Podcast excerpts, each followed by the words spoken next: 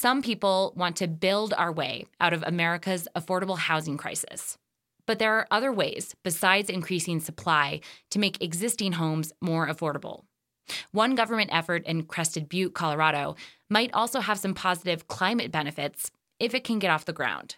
Christopher Biddle of KBUT has more. This story is part of our ongoing reporting collaboration with the Solutions Journalism Network and Rocky Mountain Community Radio, highlighting affordable housing solutions across the Mountain West.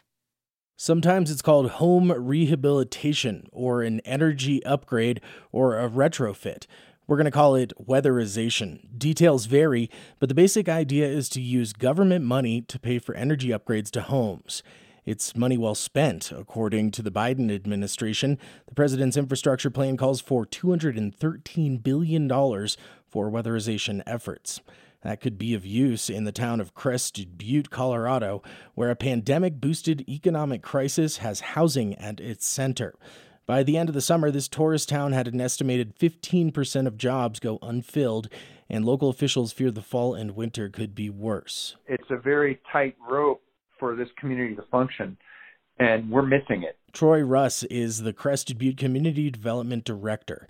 He breaks the cost of living into three categories transportation, basic essentials, and housing. And that would include the cost of energy towards housing. And at 8,000 feet or more, Crested Butte and its surrounding communities can get cold in the winter, very cold. What we're finding is the, the housing costs are simply dominating the budget, so there's no savings going on there's very little insurance and it's really it's skewing people's ability to live here. That's a familiar story to Josh Schumacher. I'm not very good at budgeting.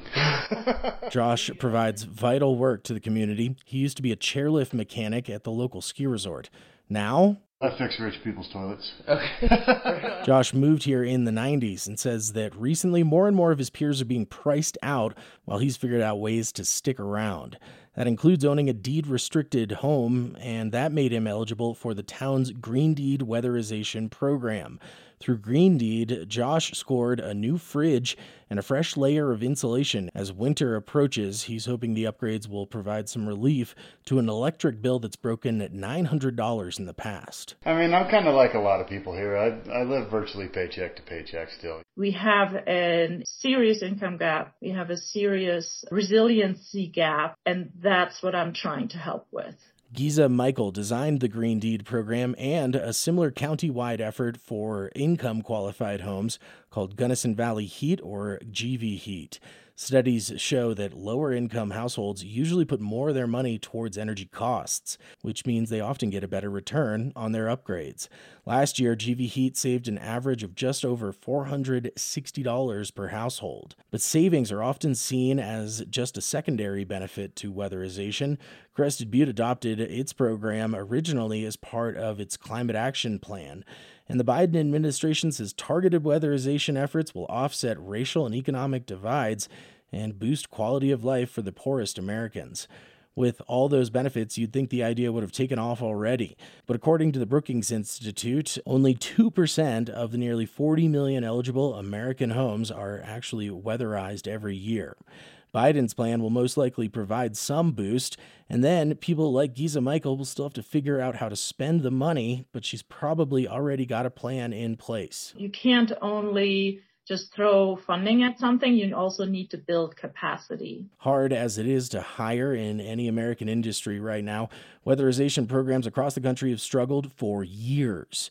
In another very cold place, veteran nonprofit Efficiency Vermont turned from contracting to hiring and training its own workforce.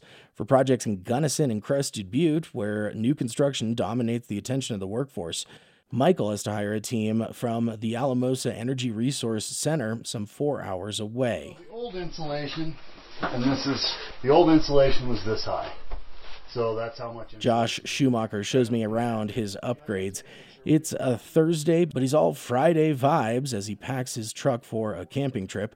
In the glow of the evening sun, it's obvious that Josh, fixer of rich people's toilets, enjoys a high quality of life. I've moved up the food chain as far as where I'm at financially. Now I'm finally at I don't want to say comfortable, but I'm finally paying my bills with something left over so I can actually enjoy life. For Josh, a government sponsored weatherization program was just part of that puzzle and something that may soon be available to many more Americans trying to get by.